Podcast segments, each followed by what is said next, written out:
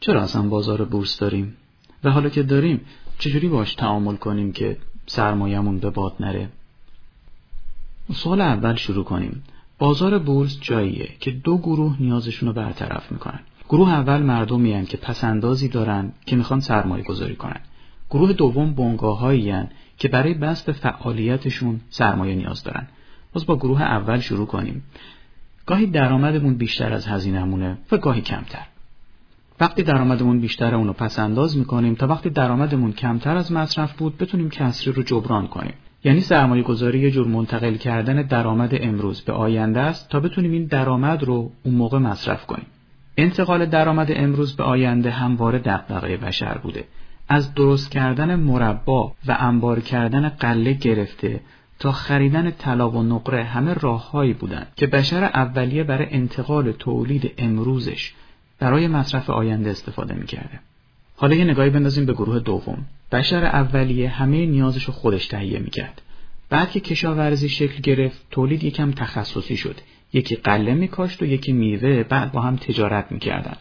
رفته رفته تولید تخصصی تر شد. حالا یه نفر نمی‌تونست یه محصول تولید کنه. چند نفر باید تیم می‌شدن تا با هم یه محصول تولید کنند. هرچه محصولات تولید بشر پیشرفته تر شدند، نیازمند تیم های بزرگتری شدیم. مثلا برای تولید یه پردازنده کامپیوتر چندین هزار نفر در یک شرکت همکاری می‌کنن. تازه همونا هم باز یه سری نیازاشون رو به شرکت های دیگه برون سپاری می‌کنن. خب تهیه ابزار و مواد مورد نیاز این شرکت ها و پرداختن حقوق این کارمندها تا محصولی تولید بشه به فروش برسه و شرکت به درآمدی برسه نیازمند سرمایه بود. نیاز به تولید محصولات تخصصی توسط تیمی از افراد باعث شد مفهوم شخص حقوقی و شرکت شکل بگیره. نیاز شرکت به استخدام و پرداخت حقوق و تهیه تجهیزات شرکت رو نیازمند تأمین مالی کرد و این مفهوم سهام و شکل داد. هیچ یه نفری اونقدر سرمایه نداشت که یه تنه چنان شرکتی رو تأمین مالی کنه.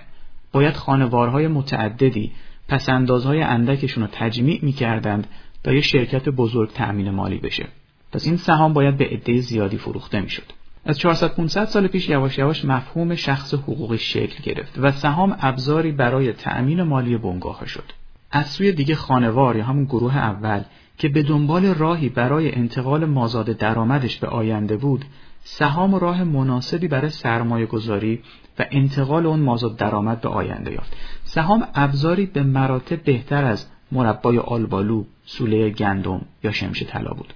به این ترتیب بورس شکل گرفت تا بازاری بشه که از یه طرف بنگاه ها نیازشون به سرمایه رو تأمین کنند و از طرف دیگه خانواده ها پس اندازشون رو سرمایه گذاری کنن تا مازاد درآمدشون برای روز مبادا به آینده منتقل بشه.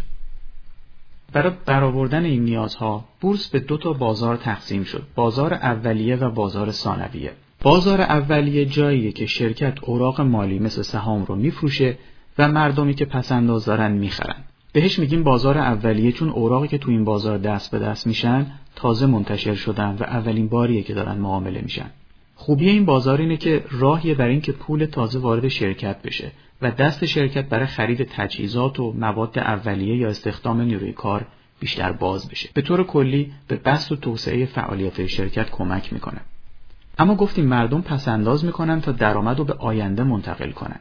یعنی باید یه جایی باشه که در آینده بتونن این اوراق رو بفروشن و به پول برسن. به اونجا میگیم بازار ثانویه. بازار ثانویه جایی که کسایی که حالا روز مباداشون فرا رسیده و پول اون پسندازا رو لازم دارن پسنداز رو به کسی میفروشن که حالا امروز به درآمد مازادی رسیده.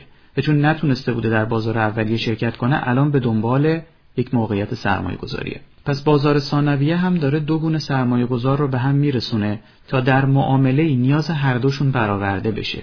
یکی اونی که سهام داره ولی پول لازم شده و دیگری اونی که حالا به درآمد مازادی دست پیدا کرده و می‌خواد برای مصرف آینده امروز در اوراق مالی اون درآمد رو پس انداز کنه. بازار اولیه اوراق شرکتی هم باز دو بخش داره. یکی سهام و یکی اوراق بدهی شرکت ها. شرکت ها دو جور از سهام استفاده می‌کنن تا تأمین مالی کنند. یکیش عرضه سهام تازه است. مثلا حدود یک ماه پیش که اتفاقا قیمت سهام شرکت خودروسازی تسلا خیلی بالا کشیده بود شرکت تسلا حدود 10 میلیون سهم جدید منتشر کرد و ظرف یک هفته 5 میلیارد دلار از بازار تأمین مالی کرد این اقدام 5 میلیارد دلار پول نقد به دارایی های شرکت اضافه کرد جور دیگه استفاده از سهام پرداخت بخشی از حقوق کارمندها با سهامه مثلا مهندسای شرکت مثل گوگل و آمازون تقریبا نیمی از حقوقشون رو به صورت سهام شرکت دریافت می‌کنن یعنی هر سال شرکت یک میزانی از سهام جدید منتشر می‌کنه که بخشی رو در بازار میفروشه تا به دارایی نقد شرکت اضافه بشه و بخشی رو عوض حقوق به کارمندها میده تا دارایی نقد کمتری از شرکت خارج بشه. تو بورس ما هزینه و استکاک های عرضه در بازار اولیه سهام خیلی زیاده. مثلا یه شرکت نمی‌تونه مثل تسلا سریع تصمیم بگیره و سریع تأمین مالی کنه. گره های این مسئله ریشش در ضوابط و قوانینه و مسئولیت باز کردنشون به دوش مجلس و شورای عالی بورس. اما علا رقم اهمیت هر دوی این ساز و کار برای تأمین مالی شرکت ها تو دنیا سهام اصلی ترین ابزار تأمین مالی شرکت ها نیست. اصلی ترین ابزار تأمین مالی شرکت ها اوراق بدهیه. این امر هم دلایل اقتصادی مهمی داره. ما بازار اولیه اوراق بدهی شرکتی. به معنی درستش به کشور نداریم. یه چیزی به این اسم داریم. اما بیشتر قضیه کار پاکان را قیاس از خود مگیر گرچه باشد در نوشتن شیر شیره اسمش شبیه. مشکل ما با بدهی اینه که به اشتباه بدهی شرکتی رو با قرض سنتی یکی تصور کردیم. لذا سودش رو ربوی دونستیم. این باعث شده که این بازار که همه جای دنیا سازوکار اصلی بست و توسعه شرکت ها و رشد اقتصادی تو کشور ما تعطیل باشه. قبلا در مورد بدهی شرکت ها صحبت کردم و در آینده نزدیکم به این موضوع برمیگردیم. اما موضوع این پست نیست. فعلا به همین حد بسنده کنیم که بازار اولیه دو بخش داره. سهام و بدهی. هر دو برای تأمین مالی شرکت ها مهمن ولی بدهی مهمتره. در کشور ما بازار اولیه سهام بهینه و کارآمد نیست و بازار اولیه بدهی شرکتی تعطیله. لذا برای اینکه بورس ما نقش مناسبی در رشد سرمایه گذاری کشور ایفا کنه نیازمند اصلاحات اساسی تو بازار اولیشه حالا بریم سراغ بازار ثانویه. کسایی که تو بازار اولیه پس انداز کرده بودن وقتی پول لازم میشن تو بازار ثانویه اوراق رو میفروشن به کسایی که حالا درآمد مازاد پیدا کردن. بازار ثانویه سه بخش داره. یکی بازار ثانویه اوراق بدهی که خب تو کشور نداریم چون اصلا اولیه‌شو نداریم که بخوایم ثانویه‌شو داشته باشیم. دیگری بازار اوراق مشتقه که موضوع این پست نیست. سومی بازار ثانویه سهام که در ادامه این پست می‌خوایم در مورد اون صحبت کنیم. بازار ثانویه سهام همون بازاریه که به خصوص در یک سال اخیر نقل مجالس شده و اون جاییه که خیلی تو این مدت درگیر شدن. سهام می‌خرند و میفروشن. دو گروه تو بازار ثانویه فعالن. یکی سرمایه گذارها و دیگری دلالها دلالهای سهام. سرمایه گذارها روی کرده بلند مدت دارن. وقتی سهامی رو می‌خرن به نیت مثلا 4 5 سال نگه داشتن می‌خرن. دلال ها اما برای 4 5 روز یا حتی 4 5 ساعت می‌خرن. حتی تو آمریکا دلال هایی داریم که برای چند میلی ثانیه می‌خرن. بهشون میگن های فریکونسی تریدر بگذاریم. وقتی سرمایه گذار پول لازم می‌خواد اوراقش رو بفروشه باید منتظر بمونه تا یه سرمایه گذاری که درآمد مازاد داره به بورس بیاد و بخواد اون سهام ها رو بخره. ممکنه این انتظار خیلی طول بکشه. دیدید وقتی پول لازم بشیم و بخوایم مثلا خونه یا ماشین بفروشیم اولا کلی طول می‌کشه. ثانیا ممکنه مجبور بشیم مثلا زیر قیمت بفروشیم. تو سهام هم می‌تونه همین اتفاق بیفته. اگه تعدادی سرمایه گذار پول لازم بشن و بخوان همزمان از بورس خارج بشن قیمت های بازار میفته برعکس اگه تعدادی سرمایه گذار همزمان بخوان پس اندازشون رو به بورس بیارن قیمت ها رشد می‌کنه. این یه نوسانی تو قیمت ها ایجاد می‌کنه. بورس به خاطر ریسکای اقتصادی نوسان طبیعی داره. این ورود و خروج سرمایه گذارها با افزایش نوسان قیمت ریسک بازار رو بیشتر می‌کنه. اما اگه کسی بیاد بین اونایی که می‌خوان خارج بشن و اونایی که می‌خوان وارد بشن قرار بگیره می‌تونه از اختلاف قیمت این دو سود کنه. اینجاست که دلال ها وارد تصویر میشن. دلال ها سعی می‌کنن با گرفتن این نوسان سود کنن. در طی این نوسان گیری دلال ها نقش مفید و با ارزشی تو بورس ایفا می‌کنن. به خاطر دلال ها سرمایه گذاری که می‌خواد خارج بشه دیگه لازم نیست منتظری سرمایه گذار تازه بمونه. هر روزی که خواست بفروشه یه دلال بورسی اون طرف هست آماده است که بخره. و لذا سرمایه گذار می‌تونه درجا خارج بشه. اینو مقایسه کنید با فروش مثلا ملک که گاهی ماها زمان می‌بره. تازه هر چقدر تعداد دلال ها بیشتر باشه به خاطر رقابتی که بینشون شکل می‌گیره سرمایه گذاری که داره خارج میشه ناگزیر نمیشه دیگه زیر قیمت بفروشه. پس یعنی به خاطر حضور دلال های بورسی سهام به عنوان ابزار سرمایه گذاری جذابیتی پیدا می‌کنه که ملک و حتی ارز و طلا هم ندارند. جالبش اینه که این دلالایی که در پی سود از نوسانات بازار هستند هر چقدر کارشون رو بهتر انجام بدن نوسانات بازار رو کمتر می‌کنن و عملا سودشون کمتر میشه. یعنی در ساز و کاری قرار گرفتن که هر چقدر بیشتر تلاش می‌کنن به سود برسن کمتر به سود می‌رسن. اما در این تلاش نقد پذیری سهام و برای سرمایه گذارها افزایش میدن و نوسانات بورس رو کاهش میدن تا بورس برای سرمایه گذار بورسی جای مطلوب تری بشه. اقتضای دلالی نگهداری سهام برای مدت کوتاهه ولی اقتضای سرمایه گذاری نگهداری برای بلند مدته. به خاطر ریسک اقتصادی و سیاسی بورس نوسانات کوتاه مدت داره. از طرفی هم بورس یه رشد بلند مدت داره. بخشی از این رشد به خاطر تورمه بخشش هم به خاطر رشد واقعی. در کوتاه مدت نوسانات خیلی بیشتر از روند رشد در اون دوره کوتاهن اما در بلند مدت اون روند رشد خیلی بیشتر از نوسانات قیمته. به همین دلیل هم هست که سرمایه گذاری بلند مدت کم ریسک تر از دلالی کوتاه مدته. به خصوص تو کشور ما که ریسک تورمی بالاست سهام در بلند مدت حتی کم ریسکتر از سپرده بانکیه. چجوری؟ درسته که سود سپرده بانکی مشخصه و سود سهام نامشخص. اما این یعنی از نظر اسمی سپرده بانکی تقریبا بدون ریسک و سهام پر ریسک. اما سود واقعی سپرده خیلی ریسک داره برعکس سود سهام که به نسبت کم ریسک داره چون سهام با تورم رشد می‌کنه. خب پس اینجا می‌بینیم که دلالی پر ریسک از سرمایه گذاریه. اقتضای دیگه دلالی رصد روزانه قیمت سهام و اخبار شرکت هاست. ولی سرمایه گذار نیاز به رصد روزانه نداره. دلال می‌خواد نوسان ناشی از ورود و خروج رو بگیره اما گاهی سهام به خاطر ریسک اقتصادی ناشی از یه خبر جدید نوسان می‌کنه دلال باید بتونه فرق اینا رو تشخیص بده اگه نه ضرر می‌کنه برای همین دلال باید از چند ساعت قبل از باز شدن بازار همه خبرهای سیاسی، اقتصادی، مالی و اخبار شرکت ها رو رصد کنه و در طول روزم حواسش باشه که از هیچ اتفاق مهمی قافل نشه تا یه وقت در نوسانگیری اشتباه نکنه و ضرر نکنه. سرمایه گذار اما چون به دنبال سودای بلند مدته نیازی به رصد لحظه به لحظه نداره. پس اندازش رو در سی چل شرکت مختلف پخش می‌کنه تا نوسانات هیچ کدوم ریسک چندانی ایجاد نکنه. بعد همین که چند ماه یک بار پورتفولیوشو ارزیابی کنه براش کافیه. دلال چون تعداد معاملاتش هم زیاده هزینه کارگزاری و مالیات زیادی هم می‌پردازه که سرمایه گذار بلند مدت نمی‌پردازه پس می‌بینیم نه تنها ریسک دلالی بیشتر از سرمایه گذاریه بلکه هزینهش هم بیشتره یه جذابیت بازارهای بورس دنیا اینه که علا رقم ریسک و هزینه دلالی باز خیلی ها به دلالی می‌پردازند و در این فرایند چون نقد سهام و افزایش میدند و نوسانات قیمت رو کاهش میدن دلال ها بورس رو برای سرمایه گذارها جذاب می‌کنند. به طور کلی دلال ها در اقتصاد نقش مفید ایفا می‌کنند. علتی که تو کشور ما کلمه دلال بار منفی داره مداخلات قیمتی دولت تو بازار کالاست. مداخلات قیمتی دولت باعث شکلگیری بازار سیاه میشه. لذا دلال عملا به جای تسهیل تجارت مشغول کسب منافع رانتی میشه.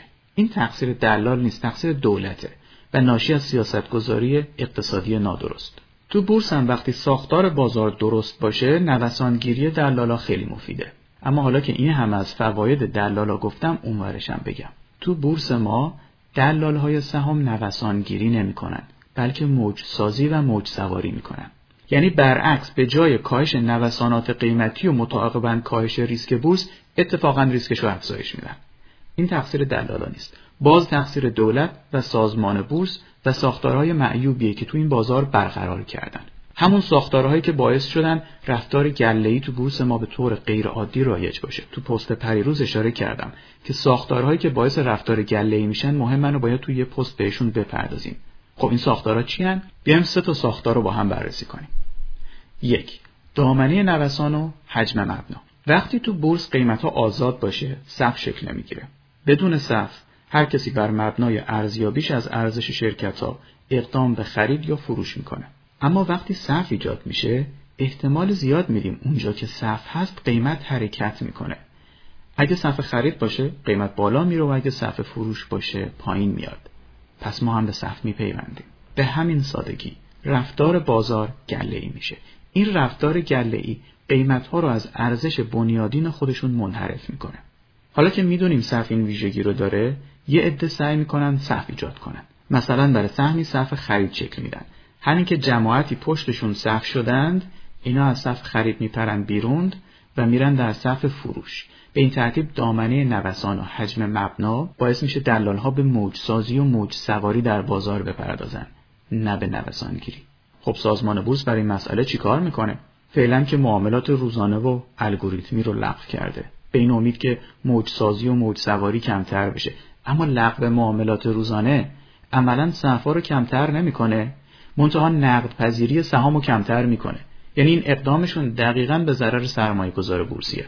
اگه اینقدر ساده است پس چرا کارگزاریا به سازمان بورس فشار نمیارن تا دامنه نوسان رو حذف کنه؟ مسئله اینه که اون صفحه خودش یه عرصه چرب و نرمی برای فساد و رانچویی برخی کارگزارها ایجاد کرده. شما وقتی تو صف نون باشید و ببینید کسی بیاد تو صف جلوی شما خودشو جا بده بهش اعتراض می‌کنید. میگید برو ته صف. اما وقتی صف الکترونیکی تو بازار شکل می‌گیره شما که نمی‌بینید کجای صفید نمی‌فهمید کی میپره جلوی شما تو صف. اما اونی که رشوه میده تا بشوننش سر صف می‌تونه کلی سود کنه. البته مسئولان منکر فساد تو صف بورسن. ولی دلیل خوبی براش ارائه نمیدن. اصلا چرا باور کنیم این حرفشونو؟ این صف الکترونیکی بورس شده یه جعبه سیاهی که توشو نمیشه دید. هر تدبیر نرم هم که بچینید یک راهی برای دور زدنش پیدا می‌کنن تنها صف بدون فساد صفیه که نیست. تا صف باشه فسادم هست. برای همینم در هیچ بورس دیگه تو دنیا صف ایجاد نمی‌کنن پس یعنی دامنه نوسان رو باید یهو جمع کنیم. الان برچیدن یک شبه دامنه نوسان شدنی نیست. پیشنهاد من اینه که مثلا نهادی مثل کانون نهادهای سرمایه گذاری گزارشی از تجربیات بورس های دنیا در مواجهه با نوسانات بزرگ تهیه کنه. برای خودشون سازوکارهایی دارن. اینا رو بذاره کنار هم و یه پیشنهاد برای بورس کشور ارائه کنه. و در ادامه یه برنامه گذاری از وضع کنونی به اون وضع پیشنهادیش ارائه بده بعد فعالای بورس اجرای این برنامه گذار رو از سازمان بورس مطالبه کنند. در بلند مدت دامنه نوسان و حجم مبنا و هر ساز و کاری که می‌خواد صف ایجاد کنه باید از بازار بورس حذف بشه. دامنه نوسان یه دلیل رفتار گله تو بورسه. دلیل دومش نداشتن فروش استقراضیه. تو بورس های دنیا چیزی داریم به نام short selling که ترجمه شده فروش استقراضی. وقتی دلالی به نظرش میاد سهامی خیلی گرونتر از ارزش بنیادی شده سهام از یه سرمایه گذار قرض می‌کنه و در بازار میفروشه. اگه سهام افت کرد اونو ارزونتر می‌خره قرضشو پس میده و سود می‌کنه. یعنی با فروش استقرازی دلال در موقعیتی قرار می‌گیره که از افت سهام سود می‌کنه. اگه تشخیصش اشتباه بود و سهام باز هم گرونتر شد مجبور میشه گرونتر بخره. تا قرضشو پس بده و خب البته ضرر می‌کنه. فروش استقرازی باعث میشه عرضه سهام های گرون موقتا زیاد بشه و لذا قیمتشون کاهش پیدا کنه. وقتی این مکانیسم وجود داشته باشه همین که یه رفتار گله‌ای خرید می‌خواد شکل بگیره به هدف کسب سود دلالها عرضه رو زیاد می‌کنن. این باعث میشه عملا انگیزه اون گله از بین بره و رفتار گله‌ای در جا متوقف بشه. به این ترتیب فروش استقرازی احتمال شکلگیری حبابهای قیمتی رو تو بازار کم می‌کنه. فروش استقرازی ابزار مفیدیه در دستان دلالها تا در تلاش برای سودهای بیشتر نوسانات بازار رو کمتر هم بکنند. البته مثل هر ابزار دیگه دقت به جزئیات در طراحی اون مهمه تا کارایی داشته باشه. پس این شد دلیل دوم رفتار گله‌ای در بورس رفتاری که باعث میشه دلالها به جای ایفای نقش مفید نوسانگیری به نقش مضر موج سازی موج سواری مشغول باشن. دلیل سوم رفتار گله‌ای تو بورس اینه که به خصوص در یک سال اخیر تازه واردهای بورس به جای سرمایه گذاری درگیر دلالی شدن. دلالی بورس برای کسی مناسبه که اولا هیچ کار دیگه ای نداره و می‌تونه تمام روز و صرف رصد کردن بازار کنه و ثانیا ریسک پذیری بالایی داره و ثالثا دانش مالی و اقتصادی خوبی داره.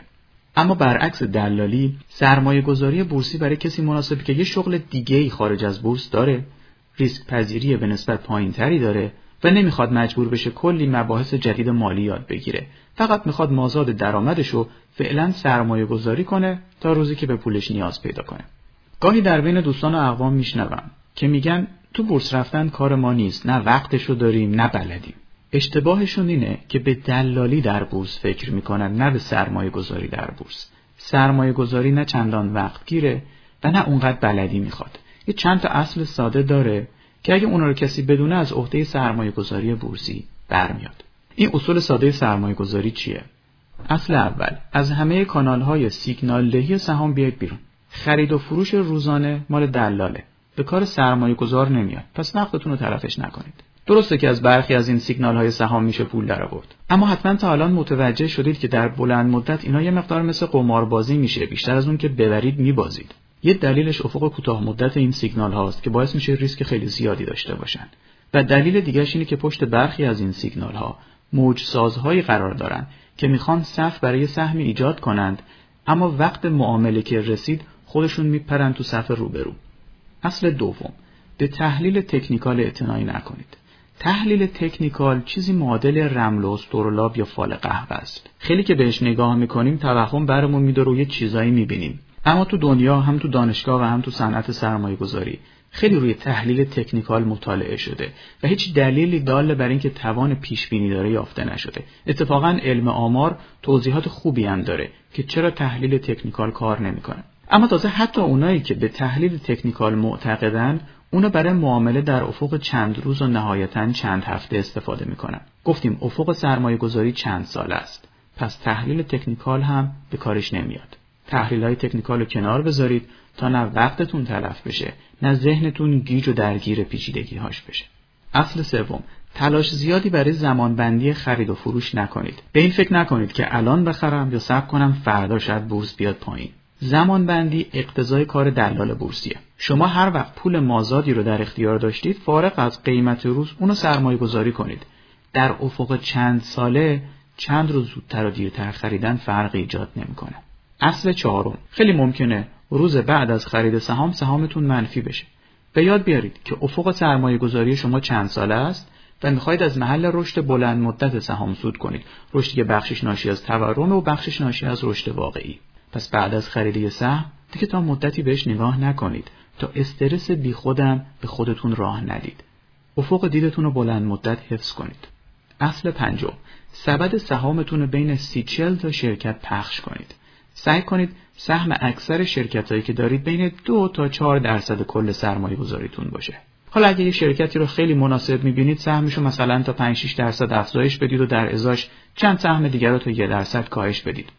اما رو هم رفته سعی کنید یک سبد متنوعی داشته باشید. وقتی به جای خرید سهام سه چهار تا شرکت به دنبال سرمایه گذاری در سی چل تا شرکت باشید احتمال بیشتری هست که نوسانات کوتاه مدتشون همدیگر رو خونسا کنه و سبد سرمایه گذاریتون کم ریسک تر باشه. علاوه بر اون باز به خاطر وزن کم یه سهم تو سبد سرمایه گذاریتون نوسانات شدید یه سهم هم اثر کمتری رو کل پسندازتون داره. یادتون باشه که نمی‌خواید از نوسانات سود کنید بلکه می‌خواید از روند بلند مدت بازار سود کنید. روندی که کم ریسک تر از نوسانات کوتاه مدته.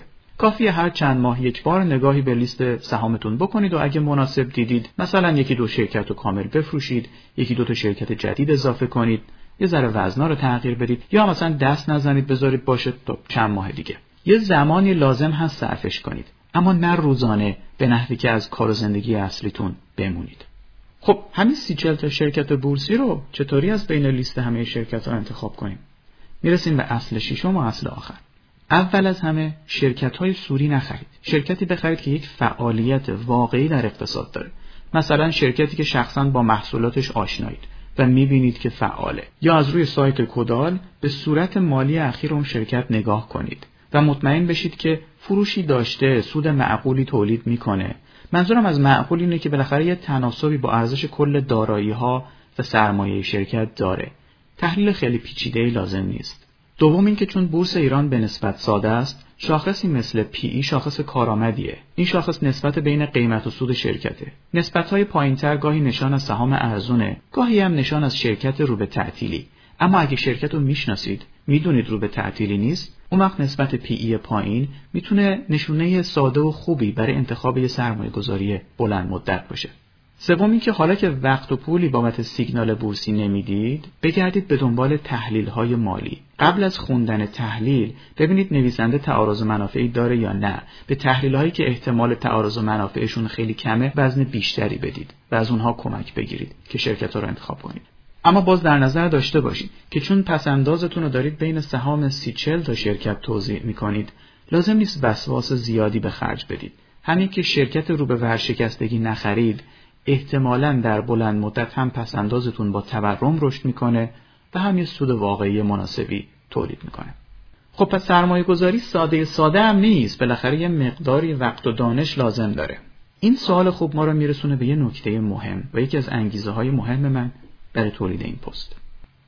در هر بازار بورس دیگه تو دنیا در این جای بحث من توصیه می کردم که به جای که خودتون پسندازتون رو بین شرکت های متعددی تقسیم کنید پسندازتون رو از طریق صندوق های سرمایه گذاری یا ETF ها سرمایه گذاری کنید و یه سبدگردان مسئولیت متنوع سازی سرمایه گذاری شما رو به عهده بگیره و حواسش بهش باشه. دستمزدی که بابت اون کار ازتون می‌گیره خیلی کمتر از ارزش وقتیه که خودتون باید بذارید. اما یه مشکل اینجا داریم. برای کارایی صندوق های سرمایه گذاری موانعی برای تعارض منافع سبدگردون ها و تحلیلگرها باید ایجاد بشه. سازمان بورس آمریکا چنین موانعی ایجاد کرده. اما سازمان بورس ایران انقدر مشغول محاسبه حجم مبنا و لغو معاملات روزانه بوده به این مشکل جدی نپرداخته. اگرچه در بلند مدت امیدوارم اصلاحاتی صورت بگیره اما نمی‌تونیم منتظر بشینیم. پس می‌خوام پیشنهاد کنم. در اولین فرصت به چند شرکت سرمایه گذاری بورسی که صندوق دارند و سرمایه جدید میپذیرند زنگ بزنید و چهار تا سوال ازشون بپرسید. سوال اول بپرسید تو شرکتشون ضوابط منع تعارض منافع دارن یا نه. اگه دیدید ضوابطی ندارند بگید مایل به business با اونا نیستید و قطع کنید. اما اگه دارن یک کپی اونو بخواید و مطالعه کنید. تو آمریکا مثلا من کارمند نوعی یه شرکت سرمایه گذاری اجازه ندارم سهام هیچ شرکتی رو بدون اجازه شرکت تو حساب شخصی خودم معامله کنم. اگه بخوام به حساب شخصی خودم سهامی بخرم از طریق سایت داخلی شرکت باید اول یه تقاضا بدم. یه واحدی درون شرکت چک می‌کنه که آیا هیچ کدوم از صندوق های شرکت این سهام و ظرف یه هفته گذشته معامله کردن یا نه. اگه معامله بوده به من اجازه معامله تو حساب شخصی نمیده. اگه معامله نبوده بعد با سبدگردان ها چک می‌کنن ببینن آیا سبدگردان ها احتمال میدن ظرف یه هفته آینده این سهام معامله کنند یا نه اگه کسی بگه بله باز به من اجازه معامله تو حساب شخصیم نمیدن. اما اگه برنامه برای معامله نباشه اون وقت به من اجازه میدن تا در یک بازه 72 ساعته و فقط تا سقف تعداد سهامی که اجازهش رو گرفتم سهام اون یه شرکت رو بخرم. برای فروش اون سهام باز باید کل این فرایند رو طی کنم. و اگه پاسخ رد شنیدم دوباره چند روز بعد تقاضا کنم و اینقدر تقاضا بدم تا بالاخره یه روز بهم اجازه بدن سهامو بفروشم. علاوه بر اون. من اجازه گرفتن هدیه از هیچ غریبه ای رو ندارم. هر کس به من هدیه داد باید به شرکت گزارش کنم. اگه تشخیص بدن ممکنه این هدیه بر قضاوت من در مورد ارزش یک سهام و سرمایه گذاری صندوق شرکت در اون سهام اثر بذاره منو مجبور می‌کنن هدیه رو پس بدم. و اگه نتونم پس بدم مصادرش می‌کنن تا از اون منتفع نشم. منتها در بین سبدگردونای داخل کشور خیلی معصومه که یه حساب شخصی هم دارن. در حالی که هیچ سازوکار اخذ اجازه برای معامله اون حساب شخصی نیست. گاهی برای اینکه سهامی رو از حساب شخصی به قیمت بفروشن از طرف صندوق و از محل پسندازهای مردم سفارش خرید می‌ذارن و همزمان از طرف حساب شخصیشون سفارش فروش می‌ذارن. این میشه تعارض منافع. ضوابطی که از شرکت سرمایه گذاری گرفتید و مطالعه کنید. ببینید به نظرتون محدودسازی تعارض منافع کارمندهای اون شرکت کافیه یا نه. اگه کافی بود به عنوان سوال دوم بپرسید تو شرکتشون یه واحدی برای اعمال این ضوابط دارن یا نه. تو دنیا به چنین واحدی میگن واحد compliance بدون compliance این ضوابط میشه یه تیکه کاغذ میره توی کلاسور و تو قفسه خاک می‌خوره. برای اجرایی شدن این ضوابط باید یه واحد compliance داخل شرکت باشه که مستقل از بخش مدیریت سرمایه گذاری شرکت فعالیت می‌کنه و نسبت به حسن اجرای این ضوابط اطمینان حاصل می‌کنه. اگه واحد compliance نداشتن که هیچی با چنان شرکت سرمایه گذاری ادامه دادن فایده نداره. اما اگه داشتند حالا ازشون بخواید شما رو به نماینده در واحد compliance وصل کنند. به عنوان سوال سوم از نماینده بپرسید که سازوکاری که برای اجرایی شدن اون ضوابط در داخل شرکت برقرار کردن به چه صورته ازشون بخواید توضیح بدن چجوری کار می‌کنه مثلا ببینید فرایند اخذ اجازه برای خرید سهام و تایید یا رد اون تقاضا به چه شکل اجرایی شده یا مثلا اگه سبدگردانی معامله ای در حساب شخصش تو بورس داشت خبر این معامله به چه شکل و در کدوم بانک داده تجمیع میشه و چجوری نسبت به مجوزهای داده شده چک میشه؟ تو آمریکا وقتی یک کارمند یک شرکت سرمایه گذاری تو حساب شخصیش معامله می‌کنه کارگزارش همون روز عصر گزارش معامله رو خودکار به شرکت محل کار اون فرد میفرسته. شرکت محل کار در یه فرایند نرم افزاری این معامله رو با بانک داده مجوزهای اعطا شده چک می‌کنه و اگه مجوزی نباشه یا مجوز هست اما معامله خارج از بازه یا اندازه اجازه داده شده صورت گرفته باشه نرم افزار پیامی به مسئول compliance شرکت میفرسته. مسئول compliance هم صبح اول وقت میره سر وقت اون کارمند. ببینید این شرکت سرمایه گذاری یه ساز و کار مناسبی برقرار کرده یا نه؟ سوال چهارم و سوال آخری که پیشنهاد می‌کنم از نماینده واحد compliance این شرکت سرمایه گذاری بپرسید در مورد قدرت واحد کامپلاینس. بپرسید چقدر استقلال عمل دارند؟ آیا واقعا توان محدودسازی رفتار سبدگردان ها و تحلیلگرای شرکت خودشون رو دارن؟ من نوعی اگه بدون مجوز سهام بخرم صبح فردا اخراجم.